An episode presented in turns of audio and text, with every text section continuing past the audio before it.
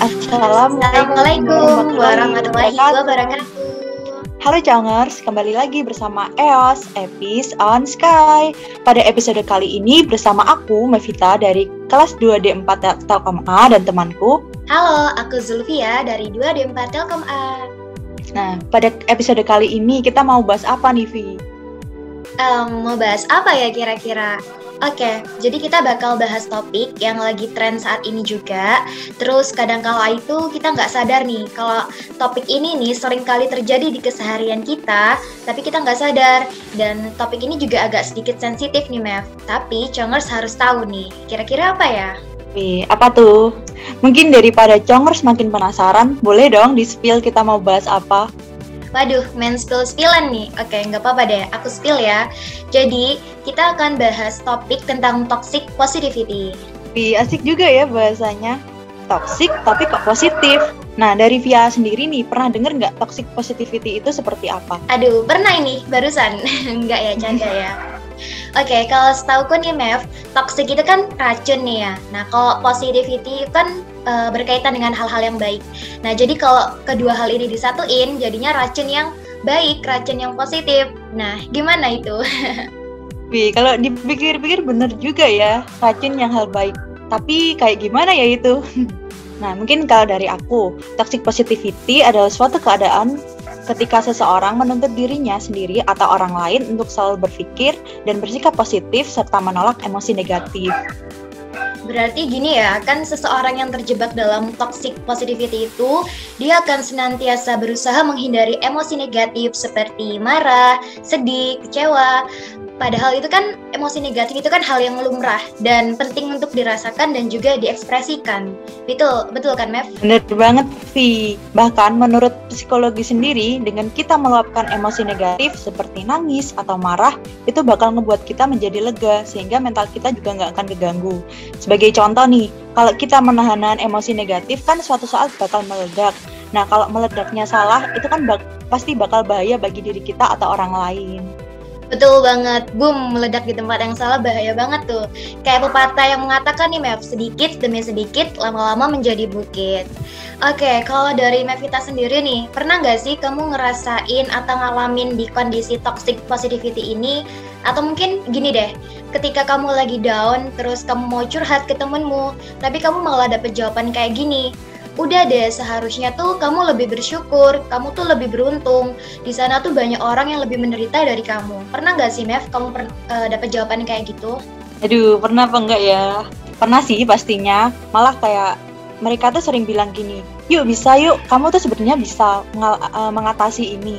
Aku juga pernah mengalami kayak kamu, malah lebih dari kamu. Aku aja bisa ngelewatin, masa kamu nggak? Mungkin dari kata-katanya itu terlihat nyemangatin ya, tapi dari maknanya itu kayak ngerendahin gitu. Nah, betul banget. Dari permasalahan yang kamu ceritain barusan, itu kan jatuhnya ke toxic positivity. Bener nggak? Bener banget. Nah, mungkin dari ini kita bakal bahas lebih uh, lebih jauh lagi ya dari ciri-ciri toxic positivity itu seperti apa. Nah, biar kita dan Jongas tidak terjebak dalam toxic positivity. Nah, betul banget, biar aku, kamu, dan Chongers tidak terjebak. Oke, ciri-ciri yang pertama apa nih, Mev? Uh, kalau ciri-ciri yang pertama nih, itu menyembunyikan perasaan yang sebenarnya sedang dirasakan. Nah, jadi itu kayak gini. Dia terlihat baik-baik aja, padahal banyak banget banyak banget beban yang ditanggung. Mungkin dia pengen meluapkan perasaan itu, tapi takut orang-orang yang di sekitarnya itu merasa terganggu, gitu, Vi. Nah, benar banget. Itu kan niatnya baik ya. Dia tuh nggak mau ngerepotin orang yang di sekitarnya, tapi itu kan jatuhnya malah dia nyakitin dirinya sendiri. Gitu kan, Mev? Iya, benar banget. Nah, oke, okay. lanjut ya. Aku kasih tahu nih ciri-ciri dari toxic positivity yang kedua itu apa. Jadi, ciri-ciri berikutnya adalah terkesan menghindari atau membiarkan masalah.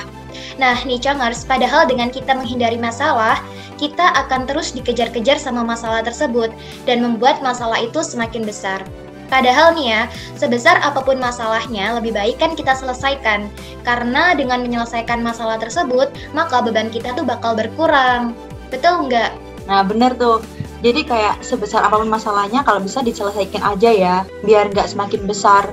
Nah walaupun penyelesaiannya butuh proses, enggaknya kan udah ngeringanin beban kita gitu ya Vi. Iya betul banget Mev. Oke, boleh noh. Ciri-ciri ketiga apa nih? Oke, ciri-ciri ketiga itu mencoba memberikan semangat kepada orang lain, tapi sering dikerta, disertai kata-kata yang meremehkan. Contohnya itu seperti yang disebutkan di sebelumnya, yaitu membanding, membandingkan diri kita dengan orang lain yang seolah-olah lebih menderita dan sering berkata, aku aja bisa, masa kamu enggak? Waduh, kalau aku dengar kalimat kayak gitu tuh rasa-rasanya makin down nih. Udah down malah dibilang kayak gitu. Aduh, gimana ini? Aduh, malah sakit ya, Iya, betul-betul.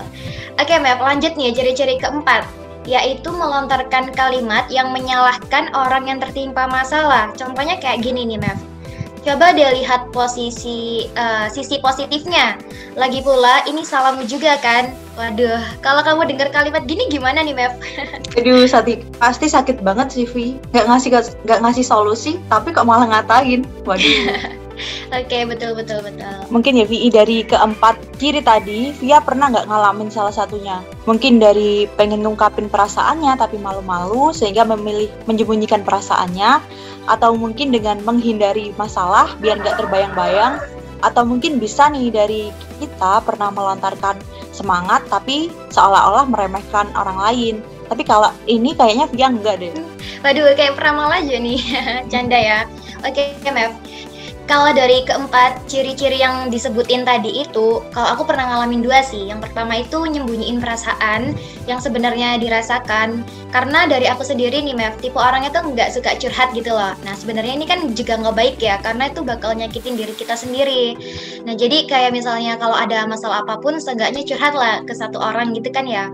Nah, kemudian yang kedua ini aku terkesan menghindari atau membiarkan masalah. Karena lagi-lagi nih Mev, aku orangnya juga nggak suka debat, jadi aku lebih memilih apa ya, membiarkan masalah itu terjadi. Nah, ujung-ujungnya tuh apa? Ujung-ujungnya tuh malah rasa sesal tuh dateng gitu loh Mev. Kenapa sih aku nggak nyelesain aja saat itu juga? Malah aku menghindar. Nah, itu deh. Nah, kemudian untuk yang ciri-ciri ketiga sama keempat, aku sendiri nggak pernah sih karena aku sendiri nggak suka digituin nggak suka apa namanya diremehin atau gimana jadi uh, sebisa mungkin aku mensortir kalimat sama kata-kata agar tidak menyakiti orang lain kayak gitu Oke, berarti kamu ini tipikal orang yang nggak suka curhat ke orang, orang lain ya. Tapi mungkin ada sih cara-cara tersendiri buat kamu ngatasin permasalahan gitu ya, Pi? Iya, betul. Apa nih ya kira-kira cara biar kita terhindar dari toxic positivity ini? Aduh, apa nih? Mungkin dari mungkin dari pembahasan selanjutnya bisa nih ngasih solusi. Iya, betul banget, Map. Hmm. Oke, okay, karena kita udah bahas ciri-ciri toxic positivity, untuk selanjutnya, aku mau ngasih tahu nih cara menghindari toxic positivity. Nah, untuk yang pertama, rasakan dan kelola emosi negatif. Emosi negatif yang sedang dirasakan bukanlah hal yang perlu disimpan atau disangkal. Perasaan dan emosi, baik yang negatif maupun positif, merupakan hal yang normal eh, dirasakan bagi orang lain gitu. Ya, jadi istilahnya apa ya? Kalau bahasa Jawa itu neriman. Nah, jadi kita harus bisa nerima diri kita sendiri, harus bisa nerima emosi, baik itu yang positif maupun negatif, karena hal itu tuh lumrah gitu loh. Apa yang harus diungkapin atau diekspresikan.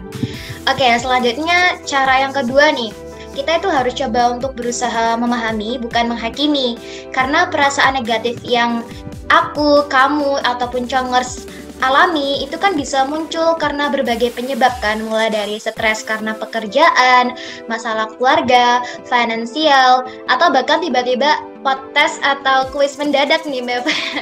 Waduh, malah bikin pusing ya, Vi. Iya, betul banget. Itu kan bisa menyebabkan mood kita itu kan naik turun kan. Nah, oleh karena itu kita coba lah untuk memahami perasaan kita dan terus kita coba temukan nih cara atau solusi untuk melepaskannya. Nah, jika hal ini terjadi pada teman kita, biarkanlah mereka meluapkan emosi yang sedang dirasakan. Karena kan tiap orang nggak mau nih dihakimin. Coba aja tiba-tiba, Mevita aku hakimi, kamu salah, mau nggak? Nggak mau dong pasti. ya, betul. Apalagi hanya semata-mata orang tersebut tuh jujur dengan perasaannya sendiri. Nah, daripada kita beri komentar yang negatif atau kesannya judgmental, jadi lebih apa ya? Coba kita untuk lebih berempati gitu, Mem. Hmm, benar banget. Jadi lebih kayak mencari tahu dulu permasalahannya, terus mencari solusinya, apa yang harus dilakukan. Nah, jadi kita tuh nggak nggak langsung nggak nyimpulin, oh kamu harus gini, kamu harus gitu, gitu ya, Vi? Betul, kita cari akar permasalahannya terlebih dahulu. Oke, selanjutnya yang ketiga, hindari membanding-bandingkan masalah. Setiap orang kan memiliki masalah masing-masing. Nah, apa yang kamu anggap mudah dan sulit itu belum tentu sama bagi orang lain. Bisa saja kamu merasa hal tersebut mudah, padahal bagi orang lain itu sulit, dan begitu juga sebaliknya. Jadi, tidak adil rasanya jika kamu membandingkan masalah kamu dengan orang lain, alih-alih membandingkan diri sendiri dengan orang lain, lebih baik berusaha memahami dan menghibur diri agar kondisi dan perasaan menjadi pulih. Itu. Betul banget. Jadi kan tiap orang tuh punya porsinya masing-masing. Bisa aja yang suatu masalah aku anggap mudah, tapi bagi Mevita itu sulit dan kita tuh nggak berhak untuk membanding-bandingkan seperti aku aja bisa, masa kamu nggak bisa. Nah itu nggak banget karena tiap orang punya porsinya masing-masing. Oke Mev, yang keempat ini aku bakal ngasih tahu cara untuk menghindari toxic positivity yang berkaitan dengan generasi milenial nih. Kira-kira apa di Mev yang erat banget dengan kehidupan kita sehari-hari? Tahu ya? Yes. Uh, media sosial. Iya, media sosial betul betul. Nah, kenapa? Karena media sosial itu dapat memicu atau memperparah toxic positivity. Nah, jadi alangkah baiknya nih kita coba untuk kurangi penggunaannya. Kemudian kita apa ya? Kelola nih akun sosial media kita dengan baik. Kita singkirkan nih orang-orang yang membuat postingan yang kurang bermanfaat atau mungkin postingan-postingan yang bisa memprovokasi emosi kita Ya betul kan? Karena daripada kita menghabiskan waktu untuk scrolling-scrolling media sosial, jadi lebih baik buatlah diri kita tuh lebih produktif dengan cara uh, menyelesaikan pekerjaan-pekerjaan yang tertunda, mengasah kemampuan baik itu hard skill ataupun soft skill, kemudian melakukan me time atau aktivitas lain yang membuat kamu merasa lebih bahagia gitu. Oke, berarti lebih ke itu ya, memfilter penggunaan medsos. Nah, jadi kalau medsos itu membuat bad mood, mending ditutup atau di scroll-scroll yang lain yang bisa membuat kita terhibur. Gitu ya, Vi? Ya, betul. Jangan sampai kita mau cari hiburan malah jadi bad mood nih bawaannya. Oke, okay, yang kelima, kalau kita bisa, kalau kita nggak bisa ngungkapin perasaan kita ke orang lain, mungkin nih kita bisa mengatasinya dengan menulis jurnal, menulis esai, atau menulis diary. Jadi seleganya kita gitu. Ya, benar banget nih. Ini mungkin juga uh, apa ya cocok dengan tipe-tipe orang yang kayak aku nih Mev mungkin congers yang punya pengalaman kayak aku yang sulit untuk mengungkapkan perasaan ke orang lain kita bisa nih ngelakuin journaling. Jadi kalau aku nih biasanya buat mood tracker nih Mev jadi aku bikin skala dari 1 sampai 5 terus tiap harinya aku tulis moodku itu di angka berapa. Kemudian aku tarik guru tarik garis lurus hingga membentuk grafik. Nah, jadi ketika aku dihadapkan dengan perman, permasalahan yang sama di masa depan, nah aku bisa nih kilas balik ngelihat kenapa sih waktu itu emosiku buruk. Terus gimana sih cara aku mengontrol emosiku. Nah, jadi dari situ kita bisa belajar banyak kayak gitu, Mem. Nah, kan seperti yang kita tahu, dia kan nggak suka curhat. Nah, dari dari permasalahan tadi cara mengatasinya itu dengan menulis jurnal atau diary gitu ya Vi. Nah buat congers yang nggak suka curhat bisa tuh mencontoh cara-caranya ya. Ya boleh boleh. Oke congers, karena kita udah bahas ciri-ciri udah, cara menghindari toxic positivity bagi orang lain juga udah. Nah yang belum apa nih Vi? Yang belum apa ya? Kok Pavita kayaknya suka spill-spill nih. Congers sudah mulai makin penasaran nih. Oke, kasih tahu dong Oke deh, aku kasih tahu ya. Untuk yang selanjutnya, cara agar kita tidak menjadi toksik bagi orang lain. Nah, un untuk yang pertama itu meng mengubah kalimat menekan menjadi kalimat empati. Seperti gini nih, misal kita melihat teman kita tuh ada masalah. Nah, coba deh kita ber berkata kayak gini, ada masalah apa sih? Coba deh, sini aku dengerin kok. Nah, mungkin kalimatnya itu terkesannya simple ya, tapi bisa ngebuat orang lain tuh menjadi lega. Dan walaupun kita nggak ngasih saran atau pendapat, mungkin bisa aja kita membantu orang lain untuk ngeringanin bebannya gitu. Iya betul betul. Kalau aku dengar kalimatmu barusan itu ya Mev ya, aku ngerasa tuh kamu kayak ngerangkul aku gitu loh. Kamu peduli. Jadi meskipun Mevita udah bilang kayak gitu, tapi aku nggak mau curhat. Tapi di satu sisi tuh aku sadar kalau ternyata aku di sini tuh nggak sendiri. Masih ada orang yang masih mau peduli sama aku gitu Mev. Oke, okay, mungkin aku kasih tahu cara kedua dalam mengubah kalimat yang menekan menjadi kalimat empati itu kayak gini. Uh, gak apa-apa deh kalau kamu mau nangis keluarin aja biar kamu lega. Nah, kalau Mavita sendiri dengar kata-kata kayak gini gimana? Tersentuh banget sih, Vi. Kayak, Vi, Via berarti memperhatikan aku ya. Dia nggak nggak nggak ganggu gitu kalau aku nangis. Iya, iya, oke. Makasih banget loh, Matt. Oke, mungkin aku langsung sebutin yang ketiga, yaitu mengubah kalimat menekan menjadi kalimat empati seperti gini. Kamu tenangin diri kamu dulu ya, biar pikiran kamu itu menjadi jernih. Nah, kalau pikiran kita lagi ruwet, lagi komet, kan kayak nyelesain masalah itu menjadi susah gitu dan malah bisa malah bisa jadi masalah kita itu semakin besar. Nah, kalau pikiran kita udah jernih, kita kan bisa uh, kita kan bisa menemukan solusi permasalahan dari kita itu menjadi lebih mudah. Ya, betul banget. Jangan sampai nih kita mau mengurai benang merah yang ruwet, malah makin ruwet, gak ketemu benang birunya. Waduh, bahaya juga nih. Waduh. Iya. Nah, Mbak Vita, nggak terasa banget nggak sih kita udah beberapa menit ini nemenin Changers dan udah waktunya nih kita berpisah. Karena kan setiap pertemuan pasti ada perpisahan. Udah lumayan juga nih kita juga mengulik-ngulik tentang toxic positivity. Semoga nih aku, Mevita dan juga Changers bisa terhindar dari yang namanya toxic positivity dan mental kita menjadi lebih sehat lagi. Bener banget, Vi. Nah, karena waktunya udah selesai, makasih banyak buat Jongers yang udah mau dengerin podcast ini sampai akhir. Semoga bisa bermanfaat bagi kita semua. Stay tune di episode Sky untuk episode-episode selanjutnya, karena bakalan ada episode karena bakalan ada podcast yang lebih menarik dan lebih asik untuk didengerin. Uh, yeay.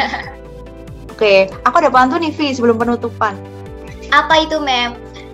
jalan-jalan ke kota Kediri. Kami berdua pamit undur diri. Bye-bye. Bye-bye. Wassalamualaikum, Wassalamualaikum warahmatullahi wabarakatuh.